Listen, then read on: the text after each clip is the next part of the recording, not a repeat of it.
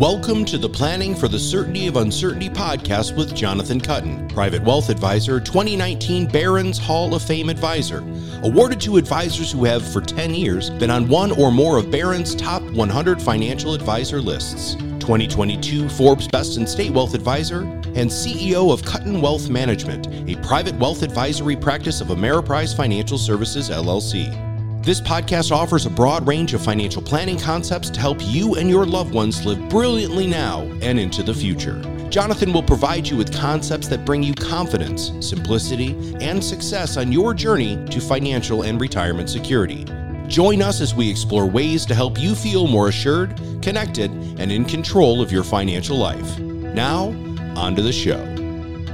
Hello and welcome to another Planning for the Certainty of Uncertainty podcast with Jonathan Kuttin. Today, I am going to pepper Jon with questions that I want to see how he feels about because there have been many articles out there talking about these are questions you should ask a financial advisor. And I want to know from a financial advisor why we should be asking these questions to people like you. So, you ready, Jon?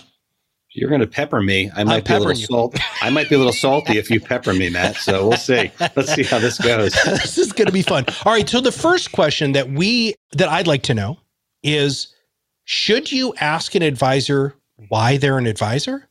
I think that's a great question. I mean, what one of the things that we teach our advisors, interestingly enough, is that clients, and again, I want clients to understand this we actually know, believe it or not, that most, not all, some clients know a ton about this stuff, but most don't know a ton about financial planning and investments and insurance and so on, et cetera. So we really try to teach our advisors to connect with clients from a human perspective. And we have a, what we call our why story. And our why story is, is about exactly, Matt, what you're asking which is why have you chosen to be a financial advisor? And if you go back to my first podcast, for those of you who listen to it, I talked about my mom and dad claiming bankruptcy and me and my sister really not even knowing it and me deciding that I didn't want to have other people ultimately deal with that level of kind of confusion and being uncomfortable and being scared, quite frankly. And that was my why. So my normal long winded answer, Matt, of saying, yeah, I think that's an amazing question for a potential prospective client to ask of the advisor that they might be interviewing. I think it's super smart our past podcasts, we've talked about a lot of different components. We, we talked about the, the, the four cornerstones. We've talked about asset allocation.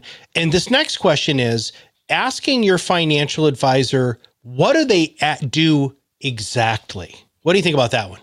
The word exactly is a tough uh, a tough question to to answer. I I think it's more about the process, and I'd say the big picture theory, right? And there are financial advisors who call like like every profession that come in different shapes and sizes. So there are folks that call themselves financial advisors that are really asset managers. They manage money and they're really good at it and they're good at investments, but they're not the right person to talk about estate planning with or to talk about life insurance with or to talk about how much you'll need to save to send Johnny and Susie to college, etc. Really asking an advisor what your process is, how you deliver advice to me is a really important question to ask and what it's like to be a client. How often will you be seen? What will happen in those meetings? Will recommendations be in writing? And I wouldn't ask all those questions until it was necessity, meaning I would just say, what's it like to be a client of yours? What, what exactly can I expect? And then see what, if any of those things they leave out. You just stole one of my questions for later in the show. So we might come back to that, Jon, because I think that's another wonderful question is as a client, what should I expect? What do you as the advisor need from me? How do you how do you guys handle that? How would I say that to a client is what you're asking. Okay, I'm a little slow today. You're peppering me with these questions. Geez. Um, so we we've got a couple of rules in our practice. Rule number one is if someone's going to be a client, they have to be nice. That's a really simple rule. They have to be nice.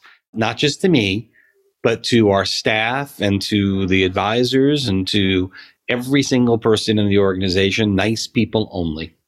The second is it's like going to a doctor. You can't come into a doctor and go, I'm not feeling well, doc, and give them that blank stare. You have to be able to be open and share. If, as a financial advisor, and sometimes it's hard because money is super, for most people, private. And sometimes you can be embarrassed by having too much. Sometimes you can be embarrassed by having too little and be ashamed of decisions that you might have made. So I think you have to be ready to at least, when you choose that advisor, be comfortable enough sharing the full picture. And then my, my last is expectation of a client is that they have realistic expectations. Sometimes clients don't understand if you're going to invest, not save money, you're likely going to have years where you lose money. And clients need to have that temperament and understanding, or at least the ability to learn it so that they have the right expectations because timing is everything.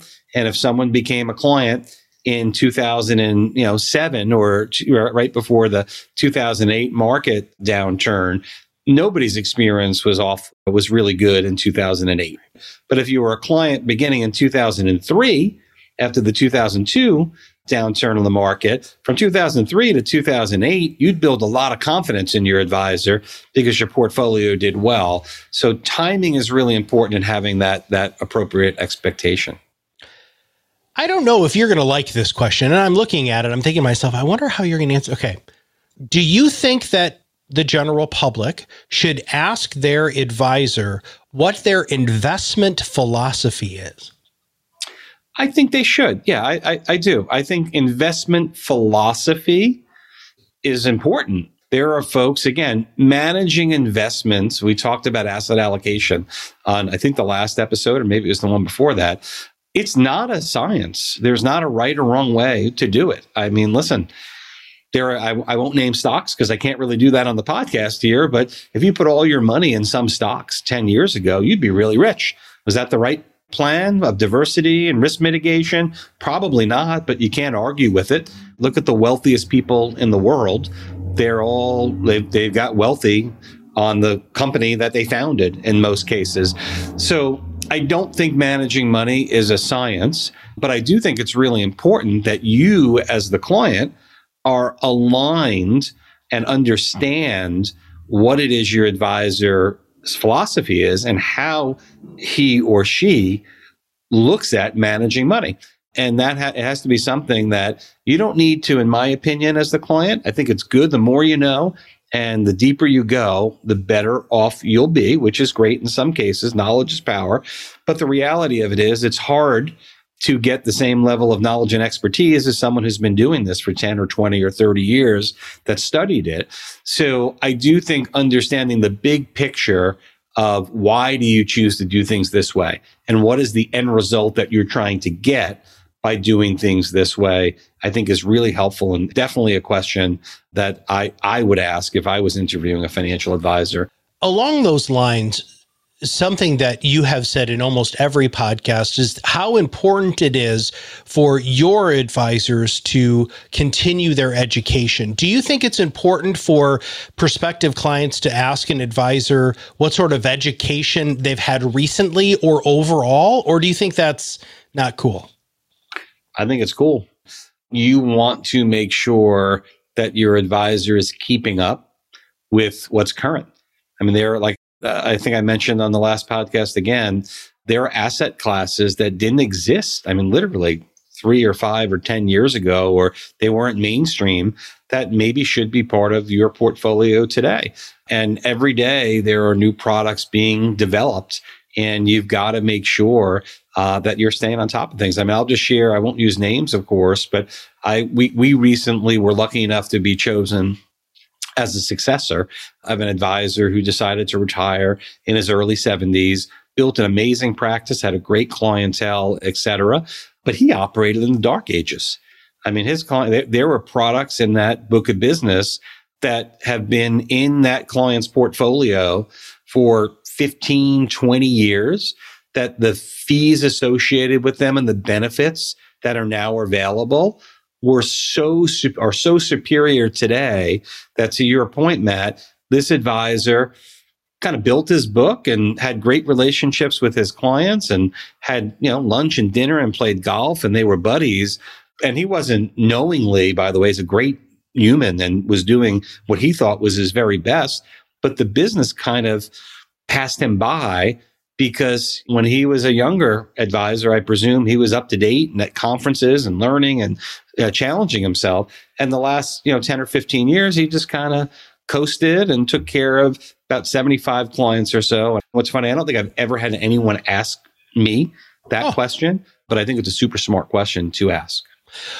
You brought up fees, so I have to bring this up, which is do you think it's important for people to ask how you're paid? Yes. Yeah full full transparency as a as a investor potential client as you think about hiring an advisor you have to understand the fees. Fees impact the growth of the portfolio like it or not. So you want to make sure that you understand the advisor's fee. It's reasonable and there's rules of thumb as to reasonability and assuming it's reasonable you need to understand well, what's the value I will receive for that fee? And I, I always look at it this way, Matt. I think a financial advisor, in my opinion, should charge separately and distinctly.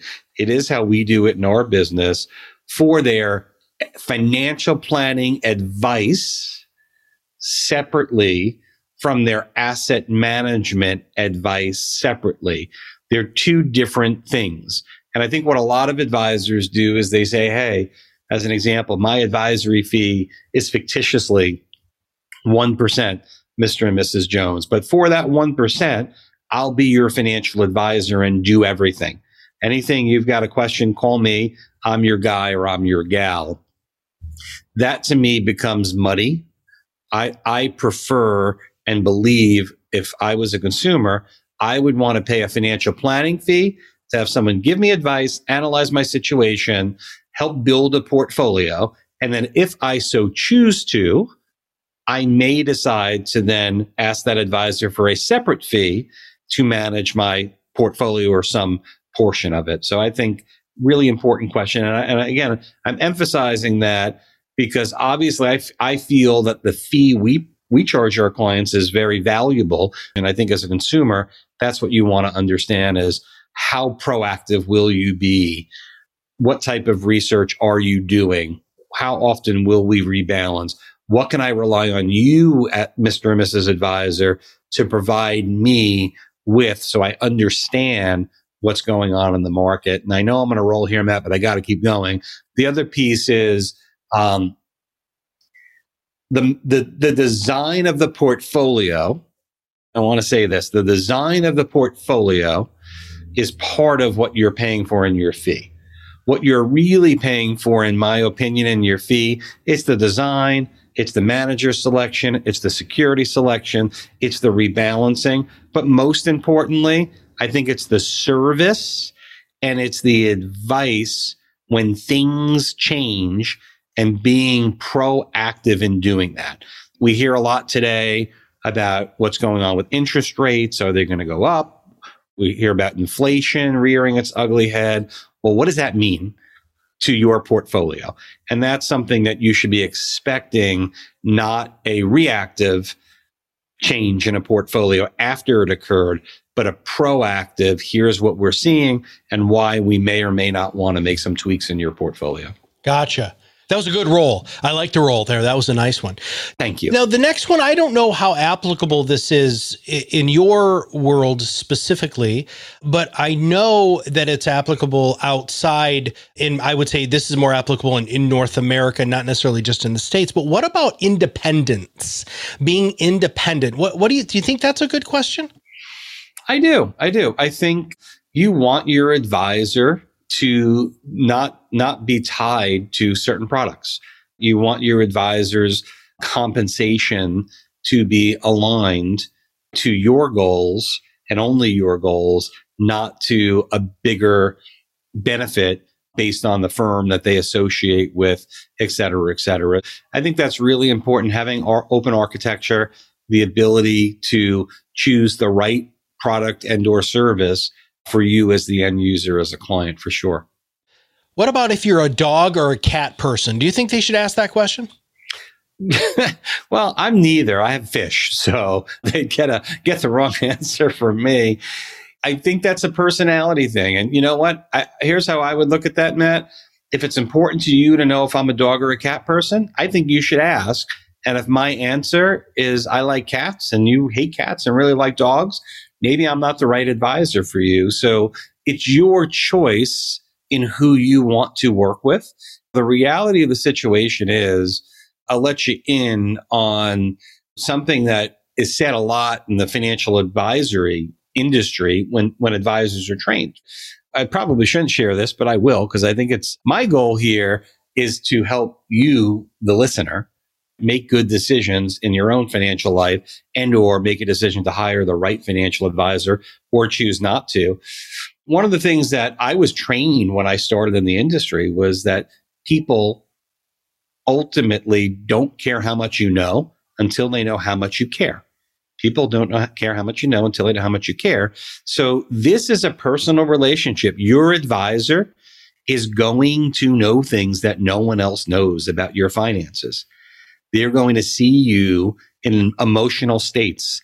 When somebody passes away in your family, that's the first call that you might be making, right? If your spouse passes away, if you've got disability issue, if you've got a financial problem, you name it, the financial advisor becomes really important. So you have to make sure you like that person. You you want to spend time with them, you can trust them and that they're going to be a confidant in many ways. So if your dog is a big part of your life or your cat or your fish and they that's how you bond and something important to you, I'd say there's probably a really competent financial advisor out there that also loves fish. And you might want to spend more time trying to actually find that person that you can ultimately connect with. All right, I had to lighten the, the the mood there just for a minute. That was a great answer. That was great. I didn't know you loved fish. That's awesome, man. I don't really love them anymore, to be honest. They eat me. They eat me out of house and home. I have to feed them in the cold. Yeah. There's a lot of algae in my pond, and oh, it's not fun ah. cleaning it. Just so you gotcha. know. All right, all right, all right. My last question to you is really a, more about the client experience. As a consumer, should you be asking frequency of meeting, frequency of communication, and, and really going back to what is my what do I need to do to be a good client for you? How about we end with those? Yeah, I think that's good. I think I actually think you shouldn't have to ask that question. So I, I, would say, Matt, for most of the questions you asked, other than maybe the pet one, you probably shouldn't have to ask it a financial advisor that's created the right client experience will proactively tell you because they'll understand your needs many of those answers maybe not all of them but many of them. And if they're not asking you those things then you should ask. But if if i were a consumer and i interviewed three financial advisors and one didn't answer any of my questions until I asked. One answered two or three, and I had to ask five or six. And the other answered 75% of them without me asking. What that tells me is the advisor who answered none of them, right, either isn't really interested in your business or doesn't understand your needs. And the business is built around them, not your experience. And I'd say on the opposite side, the advisor who kind of checked off a lot of those questions has probably thought a lot about how to serve the target market that you're in and what a client is looking for and has built a client centric client experience around delivering a really valuable experience to the client. Kind of a long winded way to say that, but I think that that's how I would look at it, Matt. The more experienced the advisor, the, the, the more likely that he or she will already know that those are questions that you likely have.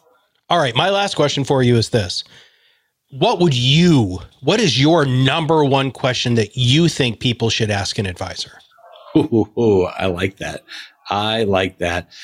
I I would say if I think about what I would ask, say, tell one of my family members to ask is probably around how they help clients really achieve their goals. I would I would make it around goals and I would focus on tell me how you're going to help me bring my vision to life. And say, Matt, my goal, I put a lot of thought into it, my wife and I. We'd like to retire at 62. We'd like to snowbird in Florida. We'd like to take four trips a year. We'd like to spoil our grandchildren rotten, whatever it may be. How are you going to help me do that? And see see how they answer that question. That therein lies, in my opinion, the key. It's not just, hey, we're the best at performance, we'll give you the best service. I'd want to actually know what's your process to help me actually bring my vision to life. Well, Jon, thank you for letting me pepper you with all of those questions. I appreciate that. And I know the audience will too, because hearing that from an advisor's perspective is really important because if not these questions just live out in the in the ether and we want to make sure that you are all prepared to be prepared to sit down with an advisor and get the best advice you can get. So john thanks for your brain again today. You got it. Thank you matt. Have a great day. Please make sure that you listen to this podcast probably again. I know I haven't said that yet on the show, but this is a great opportunity for you to go back and to check yourself about what you should be talking to your financial services professional about. Because if you don't ask the right questions, sometimes those questions or those answers are not going to be volunteered as readily as you want, as Jon just said. So for Jon and all of us here, we'll see you on the other side of the mic very soon. Thank you for listening to the Planning for the Certainty of Uncertainty podcast with Jonathan Kuttin, Private Wealth Advisor, 2019 Barron's Hall of Fame Advisor, 2022 Forbes Best in State Wealth Advisor. Kuttin Wealth Management offers comprehensive financial advice and a broad range of solutions to help you and your loved ones live brilliantly now and in the future. Have questions? Contact us at Kuttin Wealth Management at ampf.com or give us a call at 800 455 4595. Don't forget to click the subscribe button below to be notified when new episodes become available. This podcast provides general information, is not intended to provide investment advice, and does not account for individual investor circumstances. Investment decisions should always be made based on an investor's specific circumstances. Neither past performance nor any forecast guarantees future results. Investment products are not insured by the FDIC, NCUA, or any federal agency, are not deposits or obligations of or guaranteed by any financial institution, and involve investment risks, including possible loss of principal and fluctuation in value. Ameriprise Financial does not offer tax or legal advice. Consult your tax advisor or attorney. Ameriprise Financial has not reviewed and does not endorse any other podcast channel or material. Barron's Hall of Fame advisors have been ranked for 10 or more years on one of the following lists Barron's Top 100 Financial Advisors, Barron's Top 100 Women Financial Advisors, or Barron's Top 100 Independent Financial Advisors. Barron's generates its ranking from a formulaic analysis of surveys answered by candidates regarding assets, revenue, and quality of practice including an advisor's regulatory and compliance record. Barron's is a registered trademark of Dow Jones LP, all rights reserved. This award is not indicative of the advisor's future performance. Neither Ameriprise Financial nor its advisors pay a fee to Barron's in exchange for the ranking.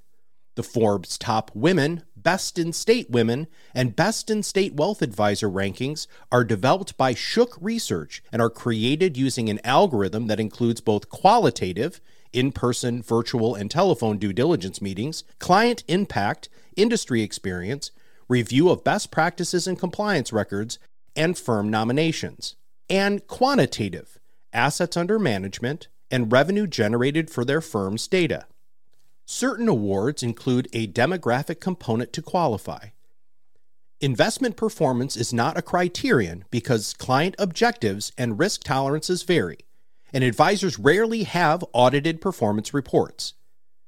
These rankings are based on the opinions of Shook Research LLC, are not indicative of future performance or representative of any one client's experience, and are based on data from the previous calendar year Forbes magazine and Shook Research do not receive compensation in exchange for placement on the ranking. For more information, www.shookresearch.com. Shook is a registered trademark of Shook Research LLC. Investment advisory products and services are made available through Ameriprise Financial Services LLC, a registered investment advisor. Ameriprise Financial Services LLC, member FINRA and SIPC. Ameriprise financial advisors are individually registered to do business only in certain states. Please refer to an advisor's personal website for additional details. Asset allocation does not assure a profit or protect against loss. There are risks associated with fixed income investments, including credit risk, interest rate risk, and prepayment and extension risk. In general, bond prices rise when interest rates fall and vice versa. This effect is usually more pronounced for longer term securities. Stock investments involve risk, including loss of principal. High quality stocks may be appropriate for some investment strategies. Ensure that your investment objectives, time horizon, and risk tolerance are aligned with investing in stocks as they can lose value.